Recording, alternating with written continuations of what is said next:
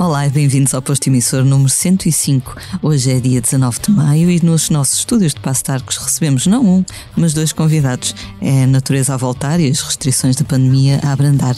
Connosco temos então dois bons amigos que acabam de lançar o segundo álbum em conjunto. Viagens, motas e naturalmente rock and roll são algumas das paixões que Afonso Rodrigues, mais conhecido por Sean Riley, e Paulo Furtado, o Sr. Legendary Tigerman, têm em comum e que partilham no novo Andaluzia. Afonso e Paulo, muito obrigada por estarem aqui comigo hoje. Muito obrigado pelo convite, é um prazer.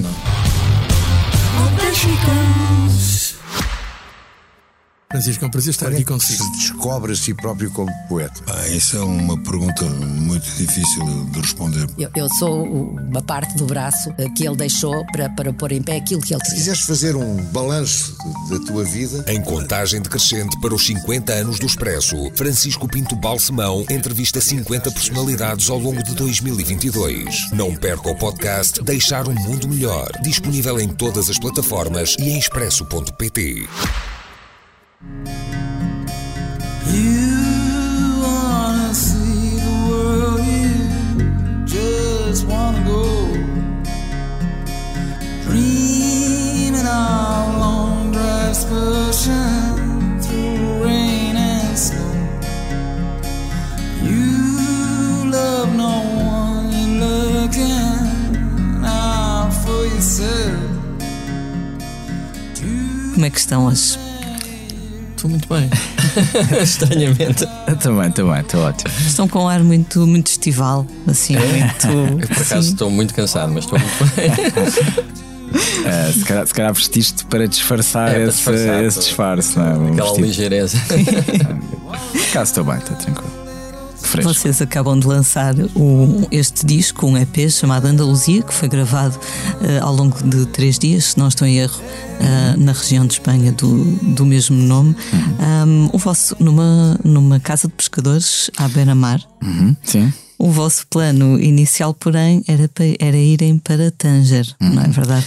Não sei se não era um plano, foi falado, não é? Foi se calhar o primeiro sítio que pusemos na mesa, não é? Nós tínhamos o Califórnia, e o Califórnia de alguma forma, pela localização, pela forma como o fizemos, estava um bocado ligado àquela ideia Beat Generation, On The Road. Temos uma parte do Howl de um poema de Allen Ginsberg, portanto, e o próprio trajeto da viagem, né? Big Sur, fomos ao Big Sur, portanto tudo aquilo estava um bocado à volta, sem ser de forma ou obsessiva ou muito direta, mas estava tudo um bocado implícito que era uma grande ligação à Beat Generation. Fomos à biblioteca do Henry Miller, sei lá, tivemos uma data de paragens importantes, não é? Dentro daquilo que foi a história da Beat Generation. E então, quando começámos a discutir o que é que seria o próximo capítulo, não é? Tanger era uma ideia interessante, porque era relativamente perto, era possível ir de carro, e era também, obviamente, um local histórico e importantíssimo da Beat Generation. E então foi de facto a primeira localização que falámos. O que acontece é que depois nós ainda estávamos em pandemia, as coisas ainda estavam muito complexas. O Furtado também conhece algumas pessoas que são experts em viagens para Marrocos e não sei o quê, que disseram que não é a altura certa vocês a viajarem de carro com muito material, isto vai ser um problema de vistos de fronteiras, não sei o quê, pandemia. A somar já a complexidade que eu nunca experienciei nem conheço, mas aparentemente há já uma certa complexidade em produzir alguma coisa em Marrocos, não é? Em trabalhares lá. E então começámos a procurar coisas no sul de Espanha. O Furtado fez um levantamento de alguns sítios que encontrou, casas. Eu procurei alguns também, depois a Lara procurou alguns também, e acabou por ser a Lara a enviar-nos esta casa. E eu acho que nós apaixonámos, e quando vimos aquela imagem percebemos automaticamente que aquele era o sítio onde nós queríamos estar, e fomos para lá. E era dessa casa que se via, por exemplo, a praia, cuja imagem aparece na capa do disco. Sim, isto é a vista, digamos, andas 15 metros da casa em direção à praia, e era esta a vista que tinha, era incrível. Esteve sempre assim, este tempo assim, farrusco. Teve só um dia assim um bocadinho de sol, não foi? O resto foi assim meio ventoso e... Sim, mas estranhamente agradável, não é? Tipo, havia muito vento, que acho que é mais ou menos comum naquela zona. Havia muito vento, havia às vezes assim uma espécie de cacimba, não é? Quase uma chuvinha. O vento era quente, era um vento. Vinha um vento da África. Era um vento quente, super quente. Então acabava por ser, não sei, era confortável, não era uma coisa. Eu não gosto muito do inverno, odeio o vento e a chuva e não sei o quê, normalmente não. Mas era estranhamente reconfortante aquele. Sim, acho que mesmo, sei lá, mesmo para nós era uma coisa real também do ponto de vista sonoro dentro de casa, ou seja, mesmo nas gravações, em todas as pistas, tudo que tem microfones, tens sempre um bocadinho de vento e um bocadinho de mar, e isso acho que também fez muito parte do feeling e da vibe destes dias. Sem dúvida. E acho que é um bocado também, imagina, a música, ela mesma já é lenta e contemplativa e não sei o quê, e acho que de alguma forma o clima e o facto de estás a olhar para o mar, mas nos tons menos fortes e mais acinzentados, etc., é de alguma forma um bocado tipo aquela ideia de estás no inverno e apetece estar à lareira com um café ou com chá, sabes, ajuda-te um bocado a embrulhar ali a cena. Nós estávamos fechados numa casa, vista para o mar, o dia estava sempre assim nesses tons meio pastel, então acho que acabava por ajudar também um bocado ao mindset da coisa. Ajudou essa inspiração também. Tu já levavas as canções em esboço, imagino. Sim, eu estive a acabá-las assim um bocado à última hora, durante a semana anterior a irmos. Mandei uns WhatsApps ao Furtado com algumas das gravações das demos à guitarra. Trocámos algumas ideias, ele deu algumas indicações. Olha, experimenta dar mais graves aqui, experimenta acelera ou não sei o quê.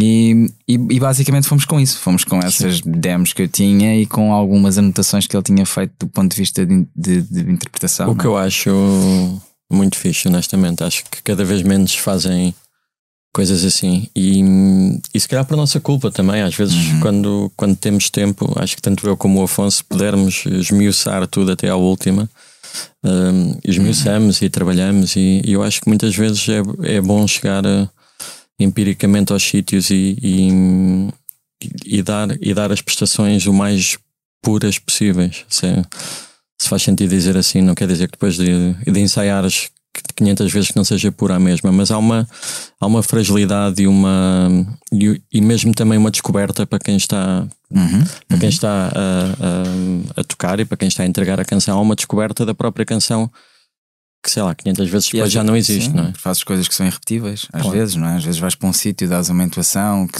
que não estava prevista e que depois, quando tu formatares a canção, entre aspas, com essas 300 vezes que já ensaiaste e tocaste ao vivo, deixa de haver às vezes, não é? Às vezes tens ali um impulso de fazer a coisa de uma determinada maneira e agir esse registro, ser assim. Espontaneidade, sim, não é? Sim. Por acaso vai ser no Expresso esta semana uma reportagem em estúdio com a Carminho, e ela também foi com os músicos, na banda na qual está, por exemplo, o Pedro Geraldes, que era dos Linda Martini. Foi para o Namus, o estúdio Namus, assim em modo também com as canções em esboço e vamos procurar, tentar perceber o que é que se faz aqui, e depois acabaram por gravar o disco assim. E ela fala um bocadinho sobre esse registro mais espontâneo, não é? Que às vezes favorece a criação. Eu numa fase inicial, quando comecei a fazer discos, acho que um bocado por ser demasiado controlador e também um bocado por ser um bocado inseguro, tentava levar tudo sempre o mais fechado possível. Eu lembro-me de ter algumas conversas com o Paulo no início, em que ele fez alguns discos na carreira dele, em que ia para estúdio com o disco se calhar a 70%, a 60%, e depois lá resolvia o resto das coisas, e eu achava aquilo brilhante e assustador de igual modo. Eu sempre gostei disso, na realidade. Deixar muita parte. Ele dizia tipo, fui com 7 canções, depois apareceram mais 3, depois não sei o quê. E eu tipo, este gajo é maluco, tipo, era incapaz. Porque acho que a pressão de ir com as coisas inacabadas ia me impedir de as resolver. É uma maneira diferente de funcionar, não é? Chegas lá, o stress de não teres as coisas feitas bloqueia-te e não te permite criar, não é? E ele era o contrário, era tipo, primeiro colocava o desafio e depois resolvia em função do desafio. E na realidade, e desculpa interromper-te, mas na realidade o meu trabalho neste disco é muito... É igual, não é? Foi igual, talvez a única coisa que eu planeei foi o que eu levei, ou seja, eu tinha uma ideia de qual é que seria a instrumentação que eu queria dar, mas nunca a tinha testado, não é? Eu levei obviamente algumas hipóteses, dentro de um determinado espectro, mas isso é uma coisa que me atrai imenso, sentir e reagir de uma forma espontânea ao que estou a receber, e foi muito assim que os arranjos foram feitos, e acho que encontramos, o caminho foi encontrado também muito depressa, e percebemos que funcionava e que era o que melhor servia às canções do Afonso nesta fase. Sim. Esta foi uma estada curta, mas ainda deu também para ter alguns momentos de lazer. Ainda andaram para lá, andaram a comer pescado, que eu vi naquela foto do Instagram. Sim. Não comemos muito bem, porque só tivemos uma refeição boa, acho eu, que eu já estava a chorar muito. O Afonso não liga tanto à comida. Eu ligo imenso à comida, tipo, comer mal, estava super mal disposto. E não preciso comer muito, mas preciso comer bem. Eu escolhi as piores coisas. É verdade. Escolhi as piores coisas. Houve um dia que fiquei mega mal disposto. Chegámos a um restaurante que finalmente tinha boa comida, porque aquilo é tipo uma zona balnear, não é? Então estávamos no inverno e a maioria das coisas estavam fechadas. E depois era domingo à noite, e depois nós acabávamos tarde e íamos jantar tarde. Então ficámos sem opções. Eu lembro-me um dia que caminhámos para aí 40 minutos à procura de um restaurante para jantar, e nunca tudo fechado em todo lado. E depois fomos a sítios, pronto, que estava aberto, não é? Mas houve um dia que lá o senhor que nos tinha, o dono da casa que nós arrendámos, tinha dito: não, pá, vocês têm que ir ao restaurante do não sei das quantas, esse é que é bom, não sei o quê. Então chegámos a esse, que até era bom, lembras-te desse? E, epá, e no meio daquilo tudo de restaurantes maus, eu decidi pedir, pá, uma frigideira de gambas. Horrível. Pá, a pior coisa que fez. Uma cena cheia de azeite, e depois fiquei todo mal disposto. E saímos do restaurante com Furtado a decidir que eu simplesmente não sei pedir. Tipo, chego aos assim, baralho-me com as cartas, depois peço a pior cena possível e fico mal disposto. Ficas ansioso na hora de escolher, eu sou um bocado assim. Chegámos a essa conclusão. Melhor, deixa-me escolher por ti. Não peças mais comida, porque claramente não estás a fazer um bom serviço ao teu corpo. Por outro lado, essas férias são as que costumam ficar mais na memória, em que acontecem coisas estranhas. Talvez. E em que se come mal. Talvez. Nós tínhamos poucos momentos, ou seja, tens duas maneiras de ver isto. Ou tivemos 3 dias de lazer, não é? Ou tivemos poucos momentos de lazer. Se tu fizeres uma divisão clara entre o que é trabalhar e divertir-te, nós estivemos sempre a trabalhar. Há pouco tempo nós não estávamos a trabalhar. Agora que o trabalho foi divertido. Agora o trabalho foi super divertido. Estamos lá a filmar, a gravar. Tivemos uma noite de lazer. No dia em que chegámos para aí à meia-noite, meia-noite e meia, e ficámos a beber copos para até às 5 da manhã a conversar, e não fizemos nada. Esse foi o momento mesmo. Não fizemos nada além de guiar.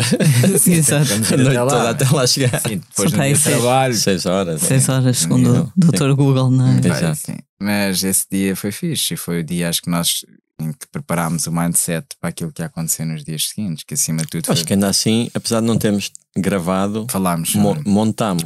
Montámos tudo. Acho que fomos conversando e vendo os copos, mas acho que sim, acordámos no dia a seguir, já estava tudo montado. Sim.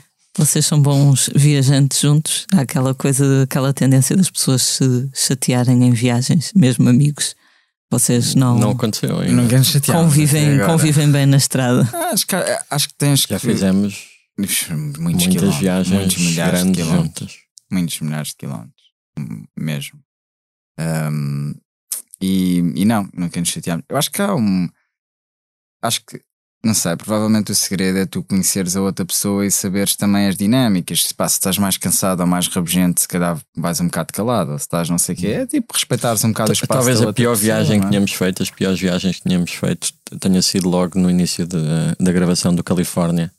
Que eu estava, antes de começarmos a gravar, estava a achar que era excelente ideia eu ir para o Rancho Lá Luna, gravar o meu disco, e depois eu, Afonso, se tivesse tempo ainda gravava lá qualquer coisa, íamos fazer uma viagem e eu gravar o disco dele. Isto é espetacular. Na prática, no primeiro dia em que saímos, eu estou completamente morto, exausto, queimado. A única coisa que me apetece é dormir e estar calado durante tipo uma semana. Mas não, temos que gravar uma cena. Mas aguentou-se bem. A cena é tipo, imagina, ele tinha consciência disso, não é? E disse: pá, man, estou bem cansado, estou mal disposto, estou rabugento, estou não sei o quê. Então a gente andava de carro e ele bebia cafés. Muitos cafés. Quando fazíamos 400, 500, 600 quilómetros, ele ia bebendo cafés, depois ficava ansioso por beber demais, café demais. Mas era, passou-se. Às vezes o que é fixe também é as pessoas estarem. Imagina, ele estava exausto e cansado e se calhar com menos disposição. Mas eu estava tipo no céu. Eu para mim, se me pusesse a conduzir 600 km só simplesmente a admirar a paisagem, para mim um dia estava ganho. Então a minha energia era boa e era relaxada e era tranquila, e então não há conflitos, porque para mim era tudo era tudo ganho, estás a perceber? Aquela viagem era tudo, cada minuto era, estavas a ganhar, só simples facto de estares ali, de poderes estar ali, não é? Isso é interessante dizeres que o segredo às vezes é deixar a outra pessoa em paz, por assim dizer, porque costuma-se dizer que é preciso um certo grau já de intimidade ou de confiança para respeitar o silêncio da outra pessoa, para poder estar. Aquelas pessoas têm medo do silêncio, não é? Começam a falar, sim, mas eu acho que no nosso caso já nós somos duas pessoas que podem estar na boa 200 km em silêncio. Sim. Não vão perguntar, estás chateado comigo? Não, pá, não temos essas noias. Foi alguma coisa que eu disse? Não. Acho que... Até porque normalmente somos bastante diretos quando há alguma coisa que mais. Se houver um mal entendido, se houver alguma coisa que alguém sinta que tem que ser esclarecido, acho que imediatamente procuramos essa. Olha, eu disse isto, mas epá, não queria ferir suscetibilidades ou não queria. E portanto avançamos logo, não perdemos muito tempo com isso. O disco é inclusivamente apresentado como uma homenagem ao amor e à amizade. Vocês são amigos desde quando? Desde Coimbra? Penso que uma vez já falamos sobre isto. Sim. Conhecemos desde Coimbra. Sim. Eu não sei muito bem, isto é como aqueles namoros longos que não sabes quando é que começou. Uma pessoa diz que foi numa data e outra diz noutra. Sim. Epá, eu no outro dia estava a falar com o Paulo. Eu tenho mais ou menos uma timeline, não sei se será muito correta ou afinada, mas acho que da forma como eu me lembro das coisas acontecerem, eu estou em Coimbra, eu estou na Rádio Universidade de Coimbra, ele tipo é uma das minhas referências da música em Portugal, com Reagan, com Tigerman, não sei o quê, e eu tenho a sorte através da rádio, através de ele ir à rádio participar em programas, a rádio tinha palco na Cama das Fitas, então ele deu lá concertos, etc, e de alguma forma comecei a ter alguma proximidade com ele. E depois eu começo a fazer música, depois há uma parte ali que eu não me lembro bem como é que a aproximação fica maior, mas sei que depois eu começo a fazer música e ele de alguma forma interessa-se também pela música e teve quase a produzir o nosso primeiro disco, ele também já era bastante amigo do Bruno Simões, e acho que aí começa a haver uma maior proximidade.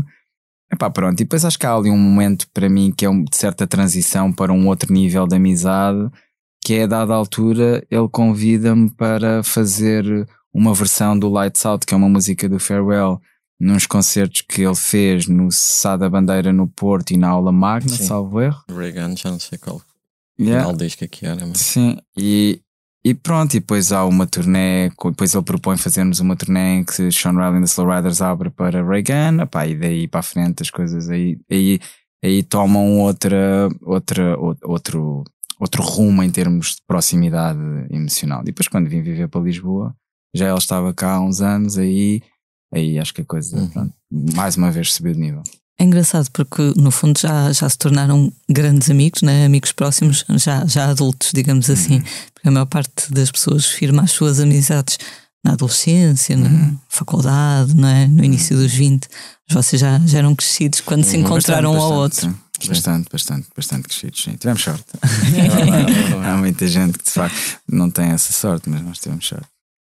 Na semana passada tivemos cá o Rão Quiau e dizia ele que tem músicos na banda dele que já o acompanham há 30 anos, e então ele dizia que para ter uma banda boa não basta ter músicos que toquem muito bem, porque as coisas sem o amor e a amizade não são a mesma coisa. Claramente. E então achei piada porque isto liga-se à apresentação do vosso disco. Vocês também sentem assim, não é? Completamente, sim.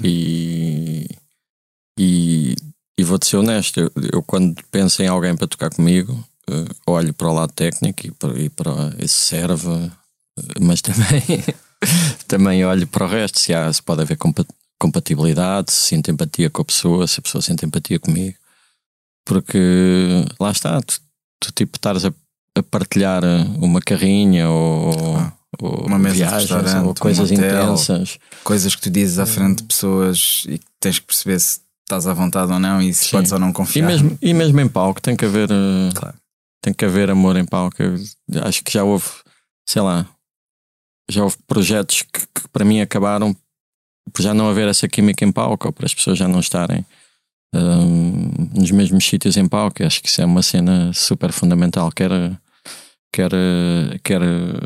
quando estás a tocar música, quer depois nas partes práticas, não é? Na parte da música então é incrível. Já quase toda a gente deve ter experienciado, tem bandas momentos em que tu estás menos bem com alguém na banda, não é? Em que estás mais chateado, ou tens mais problemas, ou há mais tensão, ou há mais fricção, ou há mais egos, ou há mais o que é que seja. E é mau, corta bué o prazer e a experiência que deveria ser fazer música com outras pessoas e criar, não é? Portanto, eu sempre o ouvi dizer desde o início, que mesmo em termos de equipa técnica e não sei o que, eu escolhia sempre pessoas, quem gostava e com quem se identificava, independentemente das capacidades técnicas, mas que se houver alguém próximo das mesmas capacidades de outra pessoa, mas tivesse uma relação melhor, ou achas que vais ter uma relação melhor, privilegias isso, não é?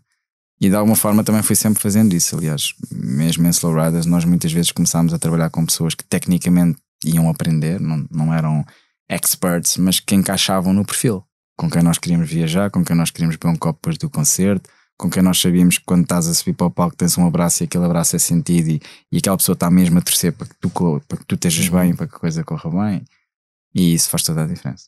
No ano passado lançaste com os Slow Riders o álbum Live, que teve uma bela recepção, um belo disco, uma bela recepção, sempre ali a bombar no top da Antena 3 e eu vi aquele concerto de Maria Matos também, foi muito bom, apesar não nos podemos levantar, custou bastante. Claro.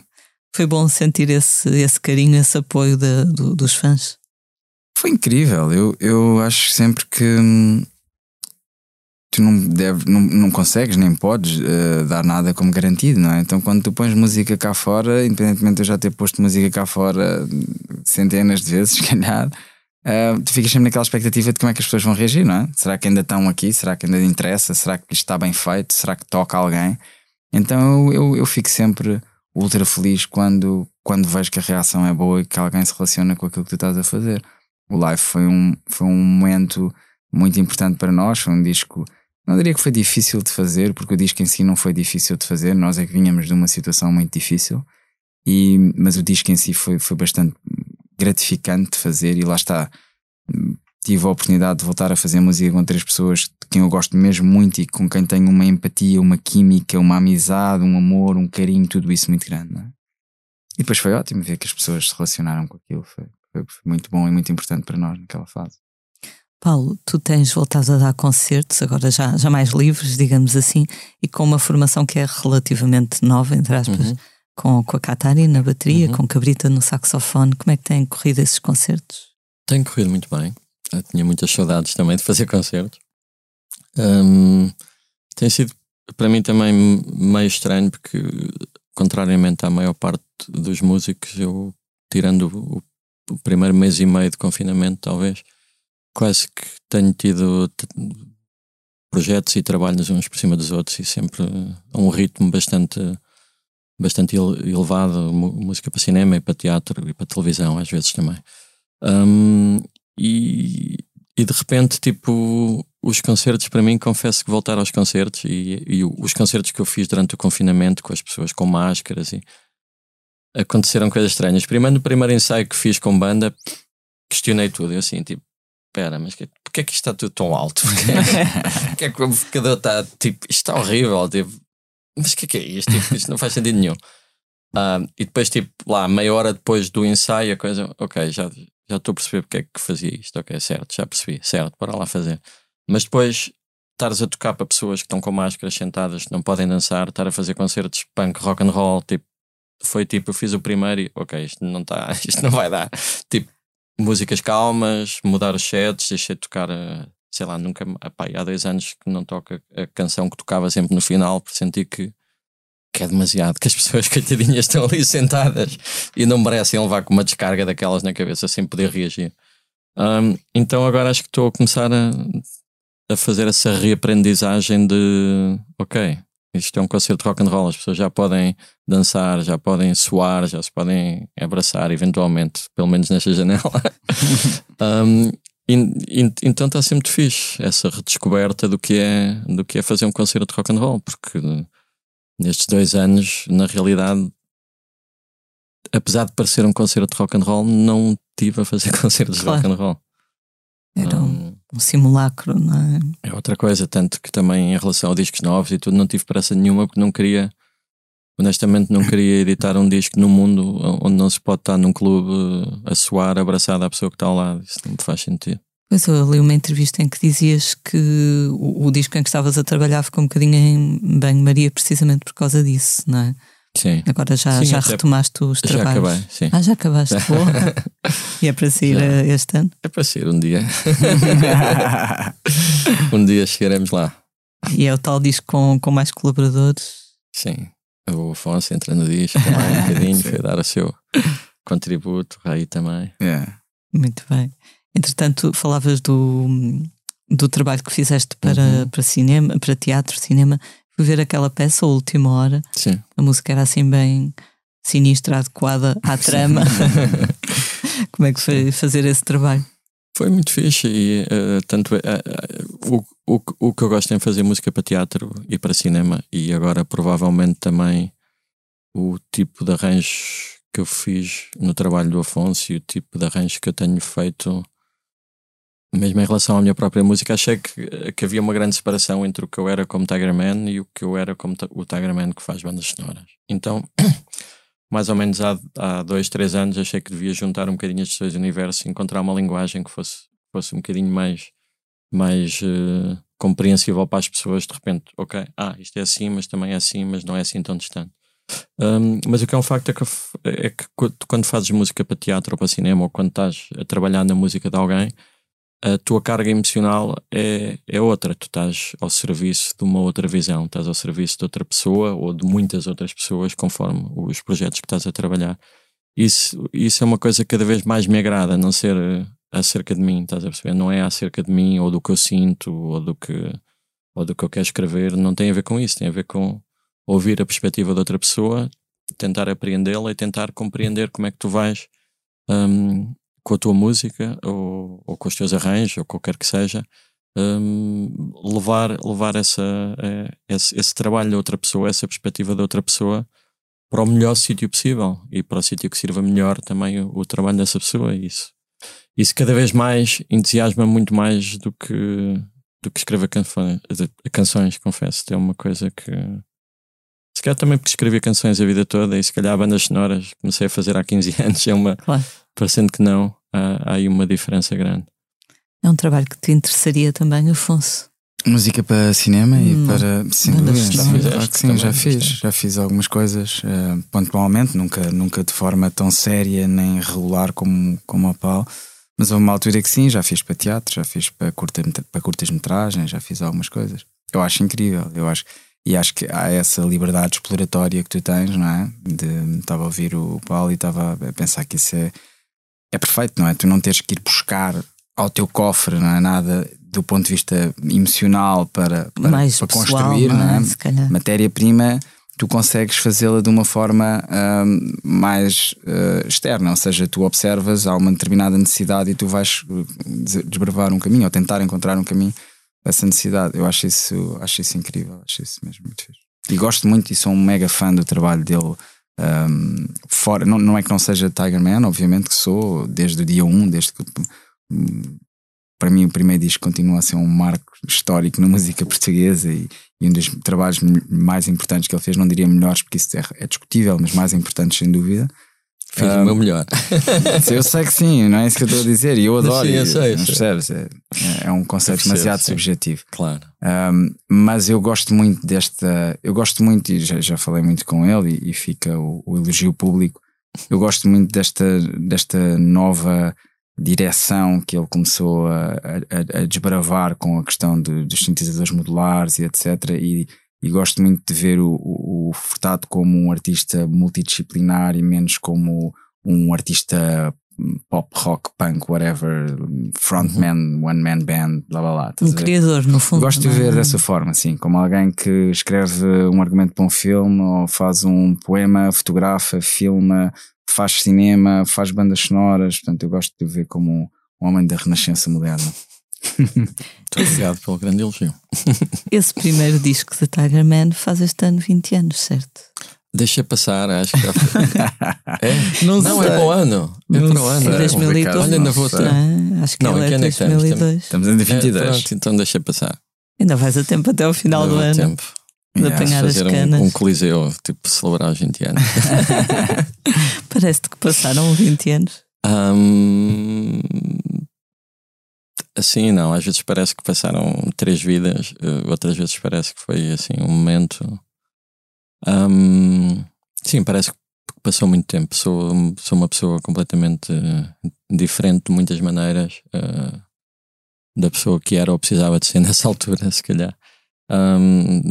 E não voltaria atrás 20 anos nem que me pagasse. Não tens saudades? Está bom aqui. Não, acho que está um sítio bom ainda assim. Não tens saudades de abrir concertos para Rosie Thomas no Teatro da Luz? Ah, isso tem sempre, claro que sim. Isso faria com muito amor e muita alegria. Eu lembro-me sempre desse concerto. Foi a primeira vez que eu vi também me lembro. Então... sempre foi super desajustado. Coitadinha da Rosie Thomas, não merecia tanto barulho. Tanto chinfrinho. Sim, coitadinha. Mas ao mesmo tempo, olha que dava um bom arranque de uma biografia, não achas? Estávamos no dia tal, sim, quando um tigre entrou pelo Teatro da Luz. Era o Teatro da Luz, tinha pensado nisso, né? Era no... Sim, naquele Largo da Luz, em Carnide. É, mas era um teatrinho, aquilo é do Colégio Militar, não é? Penso Teatro do Colégio Militar da Luz. Por acaso nunca tinha pensado nisso, também não tens tempo para isso, mas já escrevias umas memórias, já tinha pensado sobre isso. Já pensaste isso? Acho que é a minha, não. Olha que tem um potencial. Eu conheço uns editores. Vamos lá ver. Fica aqui lançada a ideia. Acho que era fixe. Começa a pensar, Tens boa memória? Está tudo gravado. Por isso é que achas melhor não escrever. Não, quer dizer, tenho uma memória seletiva também. Consigo esquecer com alguma facilidade. O que é bom. E perdoar, talvez. Sim. Agora mais. Sim, agora sou super perdoadora. Yeah. Aqui, acho que foi precisamente há um ano que o Afonso esteve aqui para falar na altura do novo álbum de Slow Riders. E nessa altura falaste também da tua paixão por motas e disseste uma coisa engraçada que foi que quando estavas a andar de moto não estavas, nem ias ouvir música, nem estavas a checar o perfil do Facebook, ou quer que seja, estavas... naquele momento presente. É algo que vocês sentem, não é? Quando se dedicam às duas rodas. Eu aprendi a andar de moto há 2 anos. Ah, é? Tipo, foi a seguir ao primeiro confinamento, foi aquela coisa, eu preciso de uma cena qualquer que...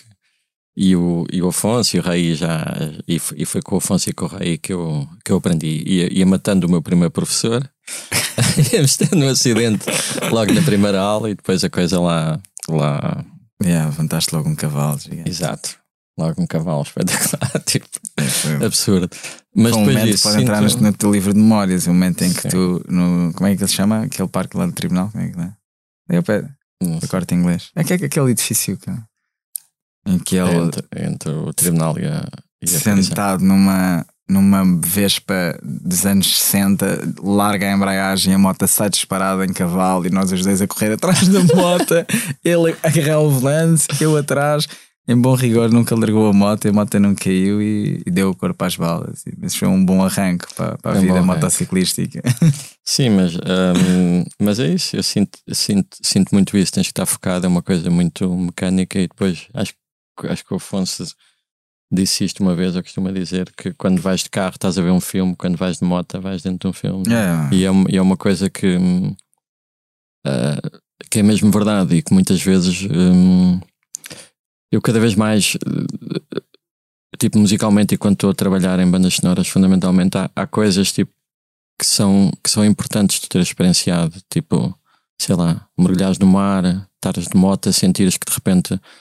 passas debaixo de uma ponte e está mais úmido e de repente está frio, e são coisas que tu experiencias e que depois te podem ajudar a criar pequenas coisas que se tu não experienciares estas coisas que são muito reais, não é? Às vezes no mundo com os telefones e com carros, faz com os carros que são todos insonorizados e tens a tua temperatura, tu não estás bem no mundo, não estás bem a sentir coisas diferentes, não estás a ter estímulos que são às vezes muito ligeiros ou subtis, mas são super importantes às vezes quando tu te exprimes artisticamente.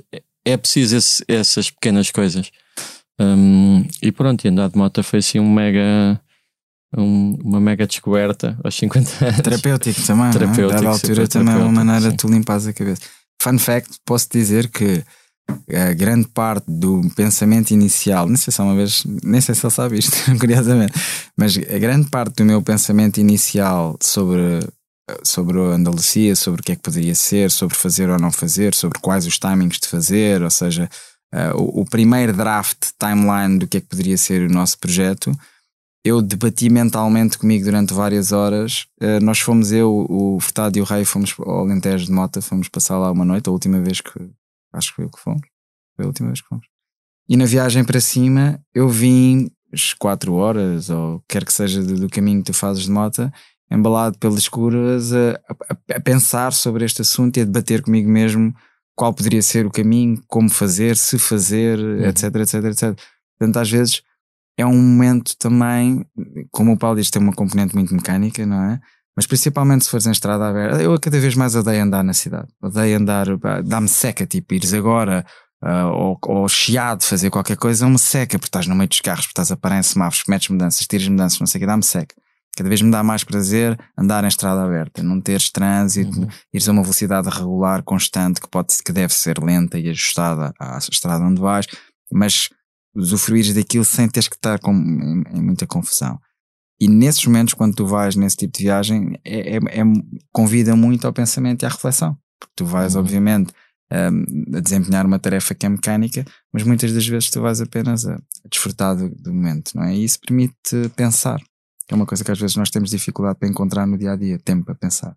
Vocês também estão numa fase, falávamos há pouco antes de começarmos a gravar, em que agradecem essas oportunidades para desligar, não é? Das notificações, dos toques, do mundo online. Sim, claro.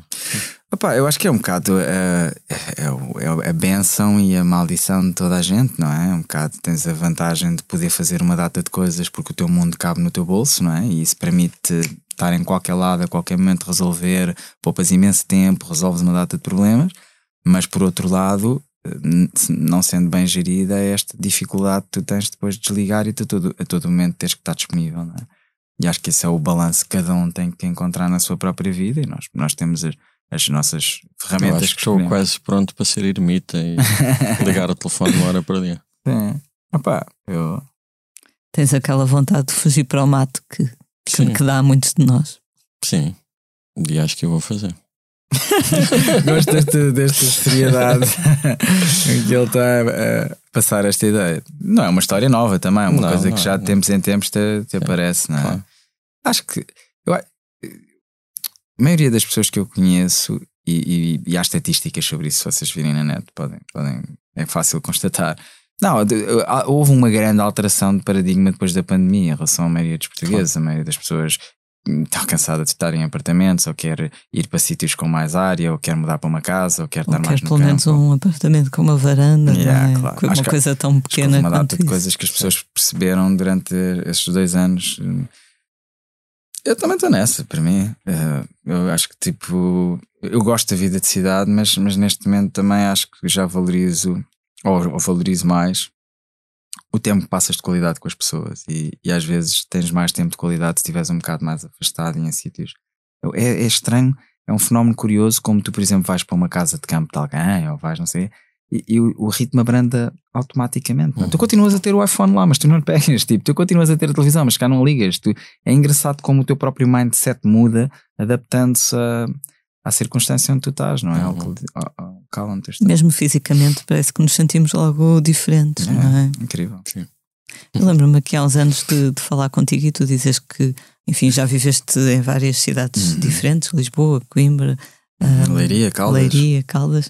E que não punhas de parte mudar de cidade, de ir para o campo, mudaste de país, portanto, és mais agarrado às pessoas do que aos sítios. Sim, eu, por exemplo, se neste momento tivesse que sair de Lisboa, acho que saía na boa. A única coisa que me prende a Lisboa são as pessoas que eu tenho aqui, quem gosto muito, como o Paulo considera a minha família, e às vezes já tenho dificuldade em passar tempo de qualidade com ele, e sei que se sair de Lisboa vou ter ainda mais dificuldade de passar tempo com ele. Portanto, há essa questão, e há a questão de tu, escolhendo estar a viver em Portugal, estás num sítio onde mal ou bem tens acesso a tudo, podes não querer, mas quando queres tens, não é? E se de repente basta desceres à Avenida da Liberdade de carro ou de moto e tu sentes que estás numa capital da Europa e do mundo, não é? E isso é um estímulo que me agrada, que eu gosto de ter à mão, mesmo que não queira usar todos os dias, mas gosto de ter à mão. Mas eu não, eu gosto, eu acho que também, por um lado, há uma coisa muito importante na vida, que é: a vida é finita e é curta e nós não sabemos até quando é que ela vai durar. E eu gosto de novos capítulos, eu gosto de começar coisas novas, eu gosto de novos estímulos. Portanto, eu estou em Lisboa há 10 anos, nesse período de 10 anos já tive várias casas, já vivi em vários bairros e várias experiências. Neste momento estou a ponderar com a minha família, depois do verão, sair uma temporada de Portugal, portanto passar 6 meses, 7 meses em África, porque estou numa fase da minha vida em que quero um estímulo novo, quero uma nova história de vida, quero uma nova aventura, quero um novo capítulo, quero um novo algo com entusiasmo. E portanto, depois, quando voltarmos, talvez Lisboa possa ser, continuar a ser o nosso local de residência, mediante aquilo que acontecer e que nós definimos para a nossa vida nessa altura, mas se for outro sítio qualquer, será outro sítio qualquer. Mudar de continente é uma grande mudança. Sentes-te preparado? Preparada, não sei, quer dizer, com vontade, sim, preparada. Eu conheço o país, quando nós vamos, já tive 2 temporadas de um mês lá, uma delas, grande parte do tempo, o Furtado esteve lá também connosco, e foi mais um país onde nós fizemos milhares de quilómetros juntos, atravessámos o Malawi praticamente lado a lado, e fizemos muitas viagens de carro lá. Preparado não estou, ainda não tenho as vacinas em dia, ainda não tenho os bilhetes comprados, ainda não tenho as malas feitas. Preparado efetivamente não estou. Mentalmente estou muito desejoso e muito curioso e muito entusiasmado. Muito bem. Também pela estrada fora tens andado tu, Paulo, com o chefe Lubomir. Podes contar alguma coisa sobre essa vossa aventura? Sim, foi uma ideia há 2 tempos.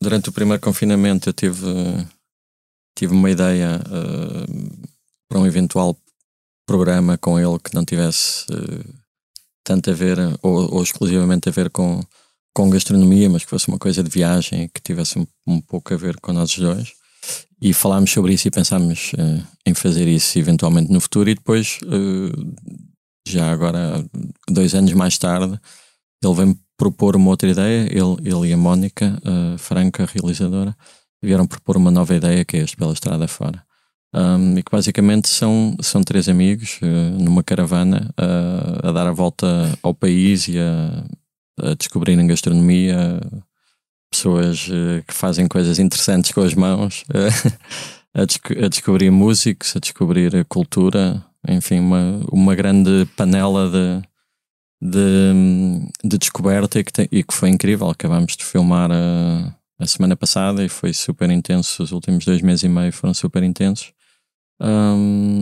e apesar de não ser uma coisa que estivesse nos meus planos profissionais, ser host de um programa ou co-host de um programa, acabou por ser muito natural, porque houve esta coisa muito familiar de estar a partilhar experiências com pessoas que tu gostas e que são teus amigos. E no fundo o programa, uma grande parte do programa é isso. Depois, claro que tem a parte toda de trabalho e a carga de trabalho, que é muito grande e que é pesada, apesar de tudo, mas para mim foi uma experiência muito, muito interessante, e acho que vai ser um programa fixe. Vai estrear em breve? Vai estrear, creio eu, algures em junho, portanto está quase aí. Tens tido grandes surpresas? Tens descoberto coisas que não imaginavas que existissem em Portugal? Sim. E mais do que isso, conheci pessoas muito, muito fixe. Eu sou um bocado... Eu acho que sempre fui um bocado ermita por natureza, desde puto, e acho que estou um bocadinho melhor ainda assim. Mas sei lá, para mim estar com os meus amigos chega-me, não preciso de... Se passar 10 anos sem conhecer uma pessoa nova, está tudo fixe, não me faz falta. E isto pôs-me um bocadinho fora de pé. Fui muito obrigado a conhecer muitas pessoas em muito pouco tempo, e isso foi uma coisa muito, muito, muito fixe. Fiquei mesmo super, super feliz por conhecer pessoas interessantes e com uma realidade completamente diferente da minha, mas que fazem coisas que são muito fixe. Isso foi uma parte para mim muito, muito estimulante nesta experiência toda também. O que tu contas parece um bocadinho ir dentro daquele espírito, por exemplo, do programa do Anthony Bourdain, não é? Sim, acho que também tem um bocadinho essa vibe, claro. Afonso, uma vez que eu te entrevistei, agora não consigo precisar há quantos anos, mas sei que foi no Cinema São Jorge, que é em Lisboa. Okay. Tu disseste que escrevias bastante. Escrever sem música atates-te, por assim dizer. Continuas a escrever? Estás mais perto de um livro? Não, estou mais longe. Na verdade, estou mais longe. Eu estive muito ocupado nos últimos anos. Dos últimos 5 anos. Eu acho que essa entrevista no Cinema São Jorge, curiosamente, foi a seguir ao nascimento da Carolina, da minha primeira filha. E a vida muda um bocado, não é? Quando tens um filho, agora já tenho 2, e portanto tive muitas ocupações profissionais também nos últimos anos, e isso deixou-me pouco tempo livre para coisas que não fossem essenciais, que é um bocado a conversa que nós estávamos a ter há bocado em off, que é: a maioria das pessoas tem o seu tempo todo tomado com coisas que não são escolhas. Não quer dizer que não lhes dê prazer, mas não são escolhas, não é? Tu se calhar até gostas de estar aqui à conversa connosco, mas há teu trabalho, não tiveste uma escolha, tens de estar aqui. Não decidiste mandar uma mensagem e me ofertar, tipo, olha, bora tomar um café terça-feira às 3 da tarde à Costa? Não, não é uma escolha, não é? Então, estás-te a rir. Estás a rir da piada. Eu enchi-me de coisas que eu adorava fazer, mas não eram escolhas. E o meu dia-a-dia era saltar de umas para as outras, como é o Furtado, como é o do Furtado, que saltas de umas para as outras e de umas para as outras e de umas para as outras, que te dão imenso prazer, que são enriquecedoras, mas que não são escolhas. Ou foram escolhas num momento anterior, não é? E isso deixou-me de facto pouco tempo para extras, não é? Já estás a fazer os teus discos, já estás a ter atividades profissionais, já fazes outras coisas fora aquilo que seriam as tuas atividades profissionais, como nós que abrimos um negócio que é Casa Tigre. Portanto, nós temos sempre muita coisa aqui a balançar, e a escrita não para canções é uma coisa que ficou posta de lado. Não significa que um dia eu agora não tenha mais tempo e não possa tentar voltar a dedicar-me a isso, mas nos últimos 2, 3 anos isso não aconteceu. Essas ocupações profissionais, tu estás ligado à edição livreira também, à edição... Já não? Não. Tive em tempos, depois disso okay. Já tive na edição discográfica, tive os últimos 3 anos na Sony em Portugal e não estou a sair recentemente. Não. E perguntar-te se essa experiência depois alterava ou moldava de alguma forma o teu processo criativo. Se passavas a ver as coisas de outra maneira depois de estares do lado do comerciante, digamos assim. Sem dúvida. Eu tenho uma desvantagem, que eu tenho uma grande bipolaridade. Consigo ser muito bom a separar mundos, não é? Isso às vezes é bom e é mau. Neste caso em concreto, eu tentei sempre separar de forma absolutamente radical e incomunicável a pessoa Afonso Rodrigues, diretor da AR da Sony Music em Portugal, que trabalhava com artistas, e aquilo que eu faço artisticamente, e a minha música, e a minha relação com uma forma de arte que eu amo, não é?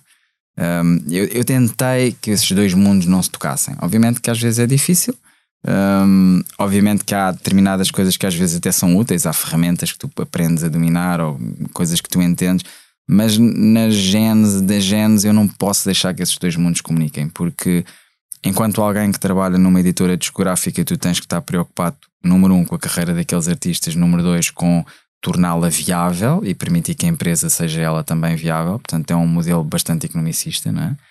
E há, desde o início que eu faço música, que aquilo que eu procurei foi que a minha música não tivesse que ser assente num modelo economicista. Portanto, eu tive muitas atividades profissionais e faço outras coisas que estão fora da música, precisamente para que a música não tenha que ser encarada, a minha música, a minha expressão artística não tenha que ser encarada dessa forma. Mas eu acho que não tive um grande conflito aí, acho que, porque quando eu entro na editora discográfica, eu já venho do negócio imobiliário, antes disso já venho do negócio da edição literária. Portanto, o meu mindset sobre aquilo que é negócio e aquilo que é a minha forma de expressão artística, e como isso funciona como um escape, como um veículo para mim, já está separado há 11 anos atrás, não vem dar 3 meses nem dar 3 anos. Os teus dias têm muitas horas de trabalho, não é? Os meus dias têm as mesmas horas que toda a gente. És mais organizado, se calhar. Opa, não sei. Eu acho que quando tu tens que fazer as coisas. E tens que encontrar maneiras das coisas funcionarem. O Paulo é uma pessoa extremamente ocupada, tem dias muito longos, trabalha imenso. E eu passei muitos anos também nesse regime de... tu tens que aprender a fazer as coisas, tu tens que aprender a estabelecer prioridades, não é? Todos os dias tens de definir o que é urgente tu fazeres naquele dia, porque todos os dias há coisas que são urgentes e há coisas que são acessórias. Portanto, tu tens de definir o que é urgente fazer naquele dia E tens que o fazer de forma eficaz, porque se calhar não tens uma hora e meia para perder, então tens que fazer em 30 minutos, ou 20 minutos, ou o que for.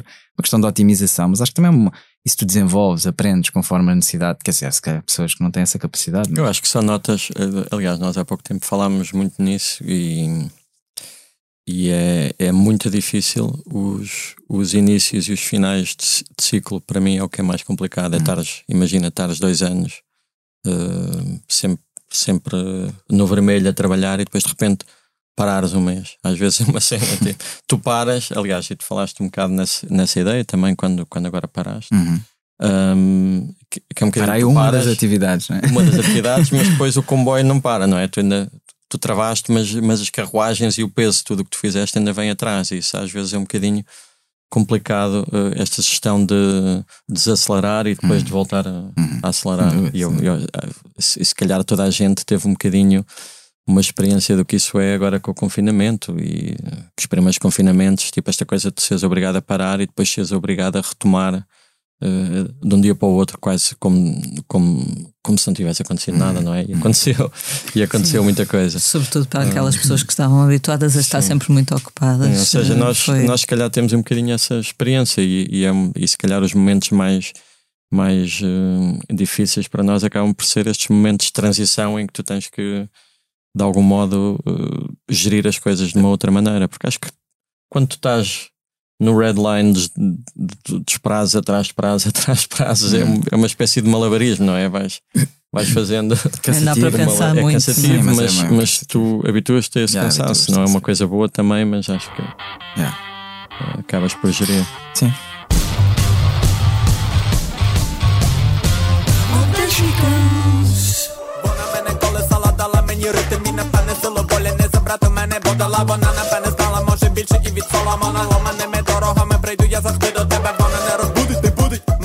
Muito bem, vamos então passar à próxima rubrica, que é o tema da semana. E o tema da semana, continuamos no planeta Eurovisão. No passado sábado realizou-se em Itália com a vitória dos ucranianos Kalush Orquestra. Espero que seja assim que se diz. E desde então a banda já revelou um vídeo para essa canção, filmado nas cidades ucranianas bombardeadas, e também já anunciou que vai leiloar o troféu da própria Eurovisão para ajudar o povo ucraniano.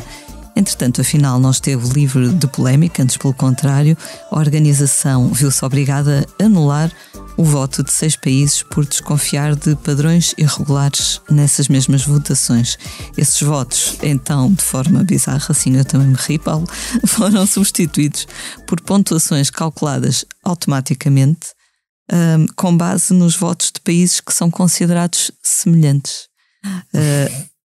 A televisão belga noticiou que esta decisão... Eu deixei-me só dizer-te que não fazia a mínima ideia sobre nada do que me estás a dizer e estou a achar absolutamente maluco. É um bom episódio de Black Mirror, no fundo. A televisão belga noticiou que esta decisão teve a ver com suspeita de resultados combinados, ou seja, eventualmente para ganhar dinheiro em apostas, entre os países cancelados. Esses países cancelados e substituídos, digamos assim, estão Azerbaijão, Montenegro, Roménia, Geórgia, Polónia e San Marino. Por momentos pensei que ia dizer Portugal. Estranhamente não. Bom. Entretanto, o jornal espanhol El País fez as contas e concluiu que era matematicamente impossível a Ucrânia não sair vencedora, mesmo sem estas maquinações, porque o triunfo da Ucrânia deveu-se ao voto popular, ao televoto, e não ao voto dos júris, e sobre esse é que recai a suspeita de manipulação. Mas, este novo cálculo pode ter mudado a 2ª e a 3ª posição, que foram ocupadas pelo Reino Unido e Espanha, respectivamente, e aí isso já pode ser importante, porque se no próximo ano a Ucrânia não puder organizar o festival, será provavelmente um destes 2 países a fazê-lo. Polémicas à parte, Portugal ficou em 9º lugar com a canção Saudade, Saudade, da Maro. A Maro tem feito muitos fãs em todo o mundo. A música dela, esta canção, era uma das mais ouvidas no top global do Spotify esta semana, e ela é uma das convidadas do próximo álbum do mexicano António Sanchez, ao lado de figuras como Dave Matthews ou Trent Reznor, dos Nine Inch Nails.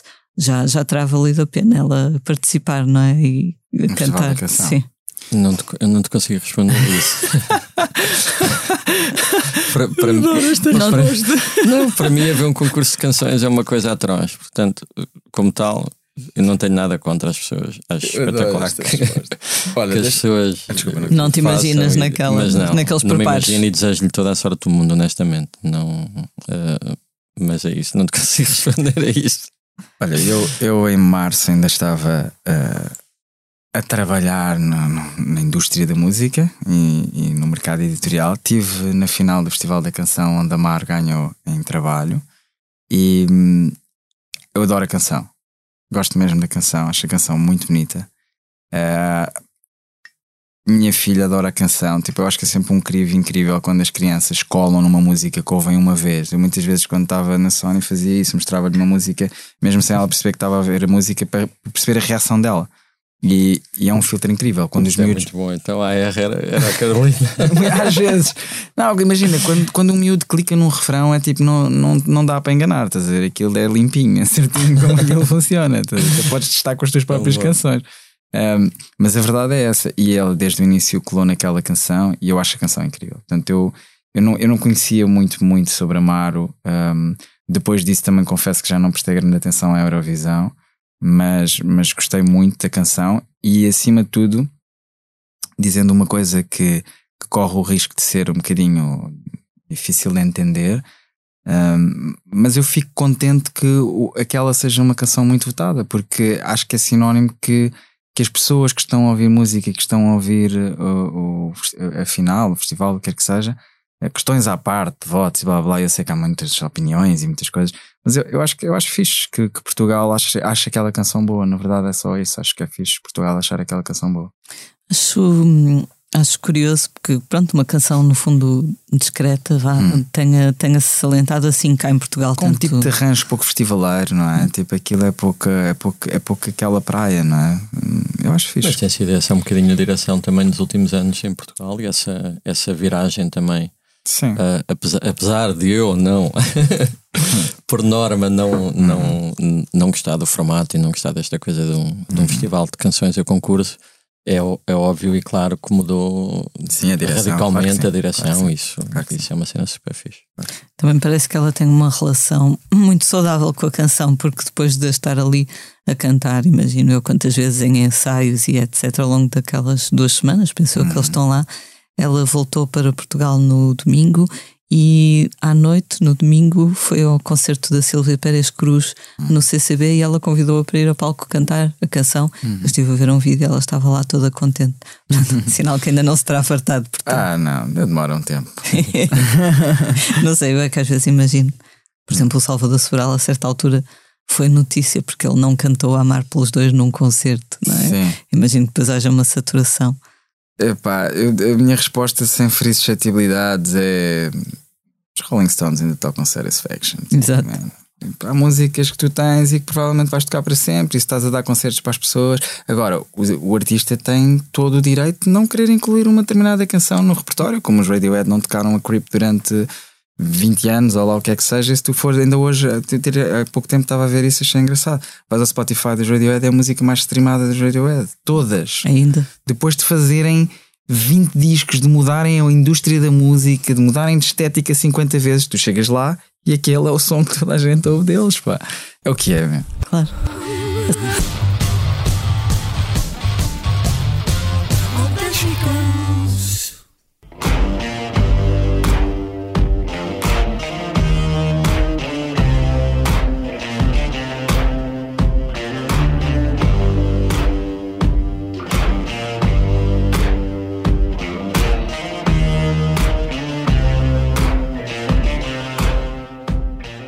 A semana fica também marcada por várias novidades no que toca aos festivais de verão, que estão de regresso após 2 longos anos de pausa. Em agosto volta o Vodafone Paredes de Cora, com Pixies, Idols e Slow Tie, além de um dia totalmente dedicado à música portuguesa, o dia 16 de agosto. Esta semana a organização já revelou a distribuição de concertos por dia. Em setembro, em Lisboa, acontece pela primeira vez o Festival Meo Calorama, que esta semana também anunciou 11 novos nomes, como o Jessie Ware, Disclosure e o nosso convidado Legendary Tigerman. Já em julho teremos o Nós Alive em Algés, que está escutado em 2 dias, o dos Metallica a 8 de julho e o dos The Weasel a 9. Aliás, os The Weasel volta mesmo, o Carlão de vez em quando faz aquele post de não vale a pena mandarem mensagem. Não, eu não tenho bilhetes, claro. Anunciados acabam também de ser concertos dos Magnetic Fields, Macy Gray e muitos mais. As datas estão todas no site Blitz. É bom ver as coisas voltar a mexer, não é? No fundo, também do ponto de vista do espectador, não é? Nós somos todos também consumidores de música. Eu acho ótimo. Eu sou, já fui mais, infelizmente não. Depois, a dada altura, era mais uma questão profissional e não sei o quê, mas eu sempre fui festivaleiro por convicção. Tínhamos muitas vezes esta conversa, portanto não era muito, no início não era muito festivaleiro. Depois acabámos por encontrar ali um equilíbrio em que todos os anos íamos para Paredes de Cor e alugávamos uma casa e não sei o quê, e tínhamos uma experiência incrível. Mas eu sou mega, eu adoro ir a festivais, adoro ir ver concertos, adoro estar de cerveja na mão, o final do dia, aquele solzinho, pá, para mim é experiência, talvez a melhor experiência ligada à música ao vivo. Não quer dizer que não seja bom ir a salas, né? Mas gosto muito desde miúdo, sempre tentei ir ao máximo número de festivais possível todos os anos. E houve agora um ano qualquer, não sei se foi em 2019 aqui, que acho que foi todos os festivais de verão que existiram em Portugal. Portanto, acho que receberam uma medalha qualquer. Sim. Mas eu gosto muito, para mim é uma excelente notícia, fico super feliz. Reticências. Tudo o que eu quero na vida neste momento é reformar-me, portanto. Qualquer atividade, seja ela. Bom, como responsável da comunicação de Legendary Tigerman, eu devo comunicar que o Paulo está muito satisfeito por estar presente este ano e que está disponível para todo e qualquer festival que ainda possa vir a ser marcado. Era isso que eu queria dizer. Depois deste ano, deixa-me reformular. Não, claro que é, estava a brincar, mas eu nunca gostei especialmente de ir a. festivais. Aliás, foi uma coisa que se calhar o Afonso me foi convencendo e eu fui tolerando e gostando gradualmente ao longo dos últimos anos, mas sempre gostei muito de tocar em festivais e sempre gostei muito daquela coisa de teres banda atrás de banda e o tipo de energia, obviamente, que isso traz para o palco.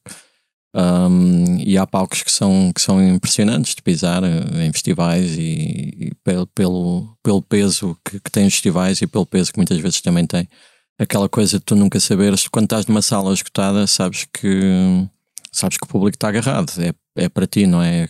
Aquele público é teu. Eu sempre gostei muito desta coisa de repente estás em frente a um público, uma parte é tua, mas há outra que não é tua e tu ou conquistas ou não conquistas, portanto.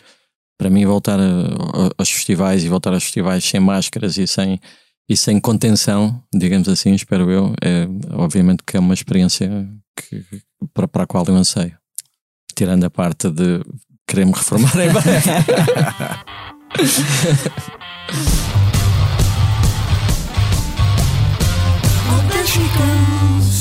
Meu amor chegou tão tarde e o meu canto adormeceu.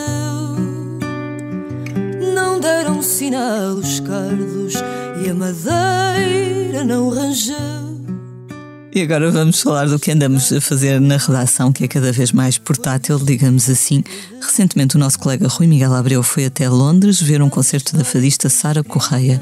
A jovem natural de Marvila, Lisboa, apresentou-se na Union Chapel, uma igreja do bairro de Islington que recebe também concertos, e conquistou uma plateia maioritariamente britânica. A Blitz assistiu ao concerto e entrevistou Sara Correia, que se mostrou tão fã de Amália como de Billie Eilish, Rodrigo Amarante ou Capicua. A reportagem em Londres, que inclui fotos de Rita Carmo, está no site Blitz. Vocês já trabalharam com alguém do fado? É um meio que vos interesse? Eu passei 3 anos a trabalhar com pessoas do fado. Sim, mas eu acho que não. Mas é um meio que me interessa, claro. É um género musical que eu adoro e obviamente é nosso e especialmente o de Lisboa. Gosto mais de fado de Lisboa. E há artistas, sei lá, o Camané para mim é das vozes mais arrepiantes de todo sempre, não é? Mas nunca, acho que nunca tive um trabalho direto a ver com o fado. Eu artisticamente nunca trabalhei com ninguém do fado. Obviamente, estando ligado ao mundo editorial durante os últimos anos, trabalhei com imensos fadistas e discos de fado e produtores de fado e a escolha de repertórios, tudo e mais alguma coisa. Não vou dizer nomes para não ferir suscetibilidades, mas há 5, 6 fadistas em Portugal que eu adoro, que admiro imenso. É algo que está na minha vida desde que eu me lembro de ouvir música, porque tanto o meu pai como a minha mãe eram mega fãs de fado e ouvíamos muito fado em casa. O meu pai punha muitos discos a tocar, o meu pai gostava particularmente da Amália e do Mercenário, e portanto foi uma coisa que para mim teve presente desde o início da música e que ainda hoje tem uma importância gigante para mim. Eu acho que a carga emocional quando tu ouves um fado bem cantado e bem escolhido é difícil, para mim é difícil de substituir por qualquer outro registro musical que eu conheço. Por acaso, eu penso que foi quando estiveste cá no ano passado que a Ana Moura tinha acabado de anunciar a sua nova vida artística, digamos assim. Eu lembro-me de comentarmos isso e tu dizes que os artistas obviamente tinham todo o direito de seguir o caminho que desejam, não é? Gosto muito da Ana Moura e tenho o máximo respeito por ela e por tudo aquilo que, e pelas canções que ela tem feito.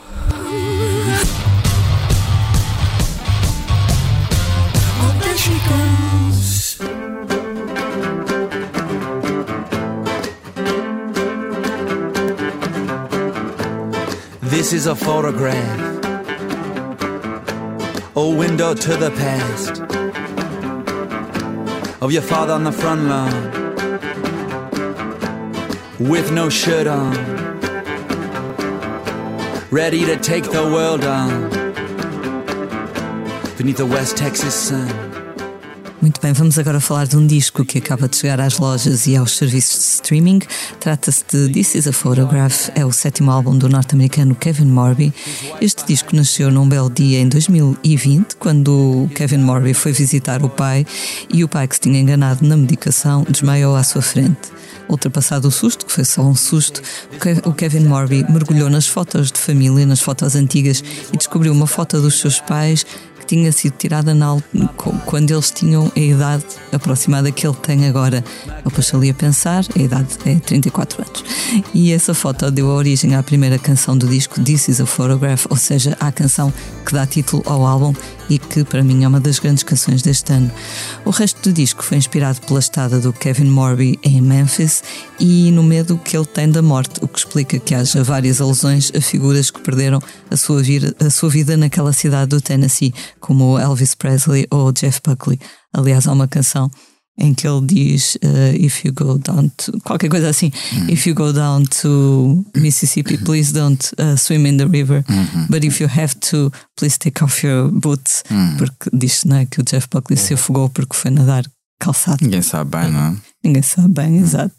Mas nada temam, este é um álbum muito, muito luminoso, ótimo para este verão antecipado. Não é nada soturno, apesar desta inspiração, porque ele tem sempre aquele jeito muito, muito lânguido. Eu adoro Kevin Morby. Eu também. Aliás, é engraçado, sabem aquelas associações que uma pessoa faz? Aquilo firmou-se na nossa cabeça e nós não sabemos exatamente quando. Mas para mim, aquela canção do Kevin Morby, o City Music, eu ouço e eu estou em paredes de cor ao final da tarde, porque devo ter ouvido aquela canção em paredes de cor ao final da tarde e ficou para sempre associado. Eu adoro o Kevin Morby mesmo. Vários discos dele que eu acho que são incríveis. Aliás, eu nos concertos que fazia a solo do Califórnia, tocava normalmente uma versão de uma música dele, que é o Downtown's Light. E gosto mesmo muito dele. O que é que têm ouvido ultimamente? Olha, mais recente, Kendrick Lamar, que acho que é o que toda a gente dá a ouvir, pelo menos parece-me, nas conversas que eu atendo com as pessoas. Acho que é um disco absoluto. Ainda estou a tentar perceber. É longo, não é? Tem muitas canções, tem canções de estilos muito diferentes. Às vezes a própria canção tem 2 ou 3 canções lá dentro. Liricamente é inacreditavelmente rico e autobiográfico e tem uma torrente de informação difícil de processar. Nos últimos dias tenho estado a ir canção a canção, a tentar dissecar cada uma delas, mas acho que é tipo um grande disco, daqueles com um alcance de poucas.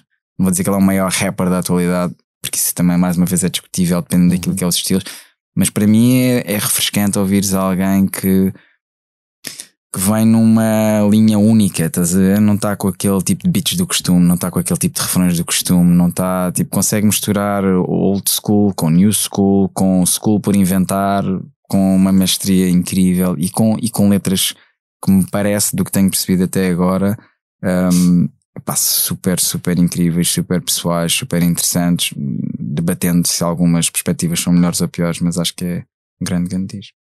Não sei se é o maior rapper, como tu dizias, mas é talvez possamos dizer que é um dos mais discretos, porque aparentemente ele nos últimos anos casou, foi pai e não se soube nada até ao momento em que saiu o disco, que tendo em conta a grandeza da fama dele, deve ser uma coisa difícil de ocultar, não é?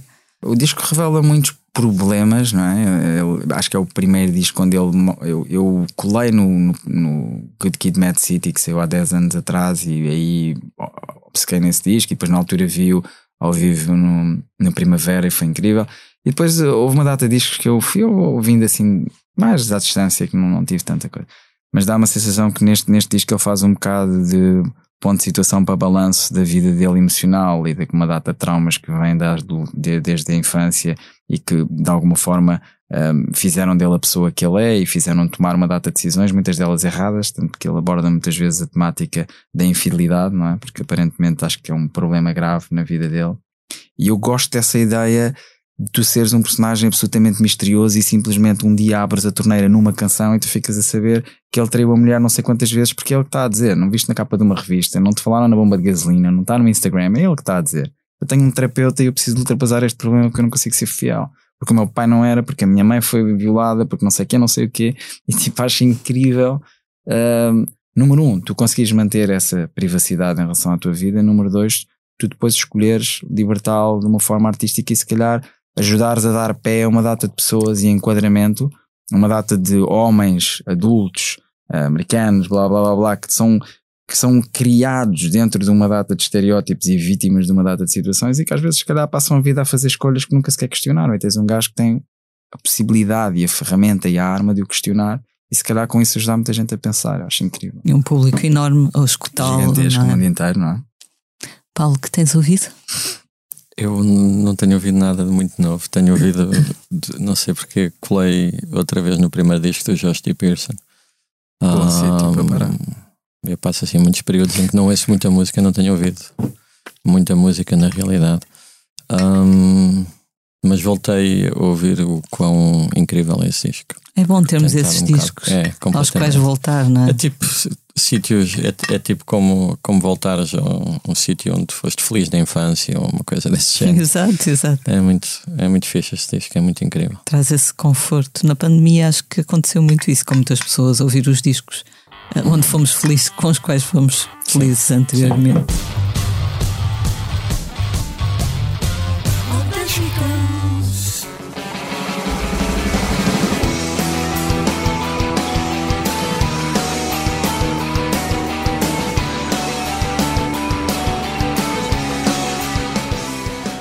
Vamos agora falar dos concertos dos próximos dias. Esta quinta-feira, os alemães Anstoßen, da Neubauten, tocam na Aula Magna em Lisboa.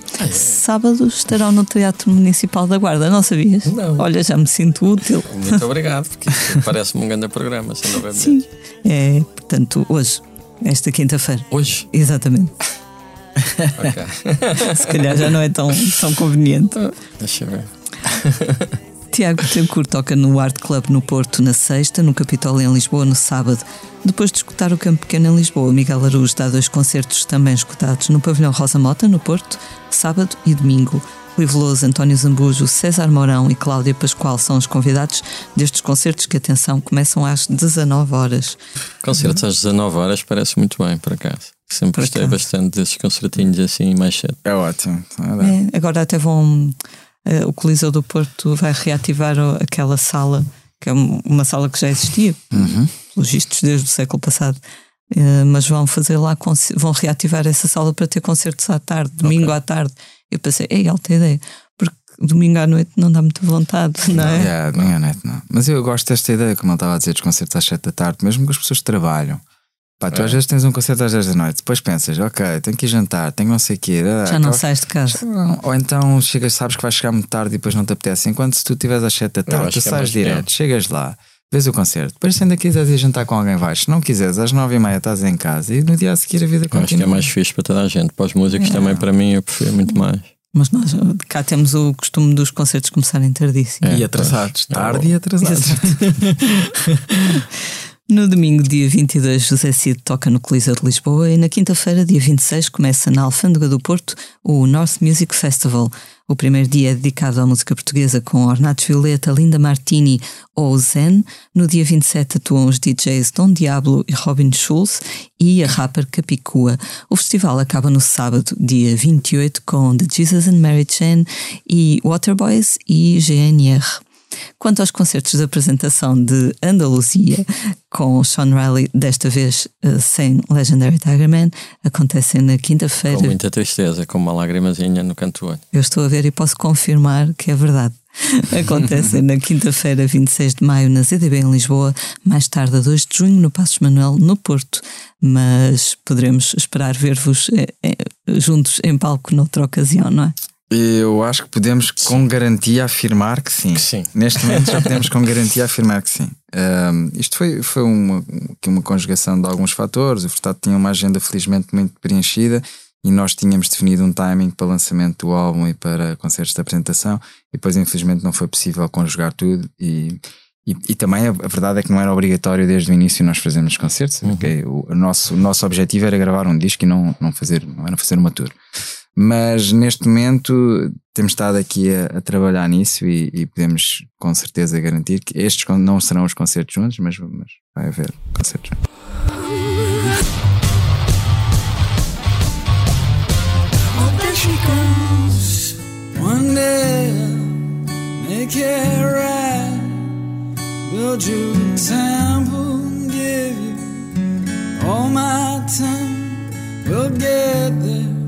Side by side, crossing this bridge and a couple of strands.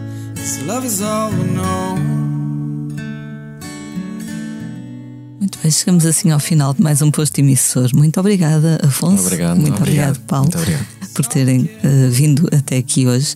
Eu sou a Lia Pereira e agora a parte que mais interessa, os temas de abertura e conclusão, são da autoria de Legendary Tigerman. Nós dizemos esta frase todas as semanas, mas hoje é mais especial. A edição multimédia esteve a cargo de João Luís Amorim. Como é hábito, vamos finalizar com uma leitura, um de vós vai ler. É. Já me esqueci. Espera lá, isto vai ser muito bom, porque vai ser bem ridículo. Então, eu decidi trazer uma frase do Federico Garcia Lorca, porque é um escritor andaluz, né? É um escritor que escreveu muito sobre música, sobre Andaluzia, sobre os chiganos, sobre uma data de coisas regionais, não é? Locais. E então eu trouxe uma frase que eu acho que é um bocado nossa e que é um bocado esta história do amor, da música, das causas pela qual fazes as coisas, da necessidade que tu tens de fazer certas coisas. Eu acho que é uma frase que enquadra bem neste universo Andaluzia, álbum e andaluz do Federico. Vou ler em espanhol, porque encontrei só a frase em espanhol e o meu espanhol é péssimo, mas eu acho que isso pode ser entretenimento também para as pessoas, portanto... portanto, aí vai. E é assim... Tenía frío y no pedía fuego. Tenía terrible sed y no pedía agua. Pedía libros, es decir, horizontes, es decir, escaleras para subir el cumbre del espíritu y del corazón. Porque la agonía física, biológica, natural de un cuerpo por hambre, sed o frío dura poco, muy poco. Pero la agonía de la alma insatisfecha dura toda la vida.